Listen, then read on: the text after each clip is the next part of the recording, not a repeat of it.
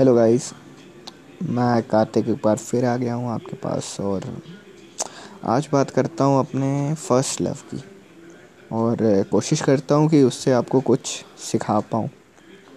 तो अभी अभी मेरा ट्वेल्थ ख़त्म हुआ है और अब मैं बिल्कुल फ्री हूँ बट ये कहानी स्कूल लाइफ से ही स्टार्ट होती है। मोस्टली सबका फ़र्स्ट लव ऐसा ही होता है।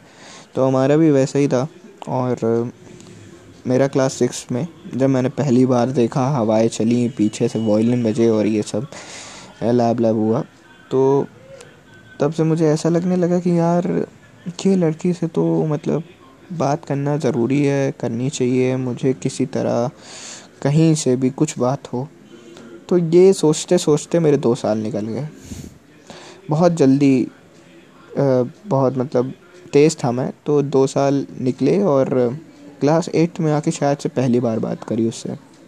और वो भी मतलब वो जैसे कहते हैं ना, वो बात नहीं होती, वो ऐसा होता है कि वो मेरा पेन गिर गया, पेन उठा दो टाइप वाली बातें। तो वैसे ही कुछ कुछ बात हुई और क्योंकि मेरी जो पर्सनैलिटी थी उस समय तक, मैं हद दिशाई लड़का था। और ये हद दिशाई लड़का किसी लड़की से ऐसे डायरेक्ट बात करने में तो उसकी ऐसी तैसी हो जाती थी। तो इस वजह से मैं अपना ही एक दो दोस्तों में खेलता कूदता रहता था। तो अब यही स्टार्ट हुई धीमे से। लव स्टोरी तो नहीं है ये। ये एक तरफा प्यार की ताकत ही कुछ और होती है। तो यही कह सकते हैं उसको तो। तो अब उसी से आगे जब हम बढ़ते हैं और नाइन्थ की तरफ़ आने लगे तो वो दूसरे सेक्शन में चले गए। एक तो स्कूल वाले भी हमारे कम नहीं थे। स्कूल वाले ऐसा सेक्शन चेंज करते थे, मानो पत्ते अपना बांट रहे हैं। कहीं किसी को इधर भेज दें, कभी किसी को उधर भेज दें, और वो नाइन्थ और टेंथ में वो तो चली गई। हाँ तो एज यूजल एक अट्रैक्शन सा था तो वो अट्रैक्शन कम हो गया, जब सामने नहीं दिखी, बस। तो फिर जब वो आई इलेवेंथ में वापस, अब इलेवेंथ में भाई को भी कुछ, नहीं, भाई नहीं, उसका भाई नहीं, आपका भाई को भी कुछ करना था।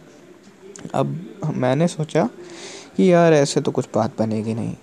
तो पता नहीं, एक अंदर से मेरा दिव्य टैलेंट निकला that was comedy comedy at starting जो मैं करता था ट्राई जो कि मतलब होता है कि एक दोस्तों के बीच में जो फालतू जोक्स होते हैं तो एक दिन उसने कह दिया, मैं ऐसे ही बैठा था क्लास में टीचर था नहीं और ऐसे ही बातों में, वो भी बैठी थी मैंने जोक्स बोलना शुरू किया और उसने बोला, बहुत बोर करते हो।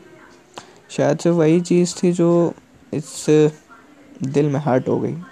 बहुत बुरा लगा बिल्कुल ऐसे अंदर तक झंझोर दिया और झंझोरा क्या। वही जो पिक्चर नहीं आई थी शादी में, ज़रूर आना। हाँ सेम वही हाल हुआ मेरा, ठुकरा के मेरा प्यार मेरा देखेगी इंतकाम। तो फिर तब से कुछ ऐसा जादू चला कि एक के बाद एक स्टैंड अप कॉमेडी के प्लेटफॉर्म्स मिलते चले गए और मैं एक के बाद एक उसमें without anything fake in it मैं सब जीतता चला गया। चाहे वो टीचर्स डे की स्किट हो, फिर चाहे वो यूथ टेस्ट हो, जो कि 18 से 19 स्कूल्स ने एक साथ पार्टिसिपेट उसमें करा था उन्होंने। तो उसमें भी कॉमेडी में स्टैंड अप में फ़र्स्ट तो ऐसे ही कर कर के वो सिलसिला ऐसा चलता गया कि जब स्कूल के लास्ट डे था, और यहीं पे वो एक टर्निंग पॉइंट है जो मैं आपको शायद से सिखाना चाहता हूँ कि जब वो लास्ट डे था, जब फेयरवेल में मेरी stand up last stand up हुई और पूरा स्कूल सुन रहा था मुझे और सब इम्प्रेस थे, सब हुटिंग कर रहे थे, सब बहुत ही इन्जॉय कर रहे थे मेरी इस स्टैंड अप को। तो मेरे पास फुल मौका था because as everyone was impress तो वो तो कोई अलग थी नहीं और हूर की परी तो थी नहीं, सही बात है यार मतलब बोलना नहीं चाहिए। तो अब लेकिन that day I realize something कि ये सब एक तरह का एक, कहते हैं ना, वो भगवान एक माया जाल में फंसा देते हैं। तो ये कुछ वैसा ही था। जब इससे बाहर निकला, तब इतना कुछ पाया और शायद से तब उस दिन लगा कि नहीं, अब यार इससे दूरी रहना है। इस सब झाम झमेले से दूरी रहना है। और उस दिन सबके साथ फ़ोटोज़ क्लिक हुई, सबके साथ, लेकिन पूरा फुल मौका था कि कुछ नहीं तो यार मतलब वो आशिकों वाला फ़ोटो तो खिंचवा ही लें। But I just said one thing in my mind that अब बस, अब सब ख़त्म हो गया। अब छोड़ो, अब आगे बढ़ो। और उसी के बाद से वो ट्वेल्थ ख़त्म हो गया बोर्ड्स ख़त्म हो गए और मैंने दोबारा उसे अब तक नहीं देखा। मतलब इंस्टा पे या कहीं पे तो दिख ही जाती हैं। क्योंकि she was a topper and I am अब यार कॉमेडी करता हूँ, समझ जाओ कितना बढ़िया स्टूडेंट था स्कूल में। तो एक चीज़ यही सोचा कि आपको भी बताऊँ कि पैशन को पहले फॉलो करो और बाद में इन सब चीज़ों में पढ़ो। और वैसे भी ना ही पढ़ो तो अच्छा है, क्योंकि at the last of life there is no one standing along you सबको अपनी लाइफ खुद ही तय करनी है, कहाँ ले जानी है।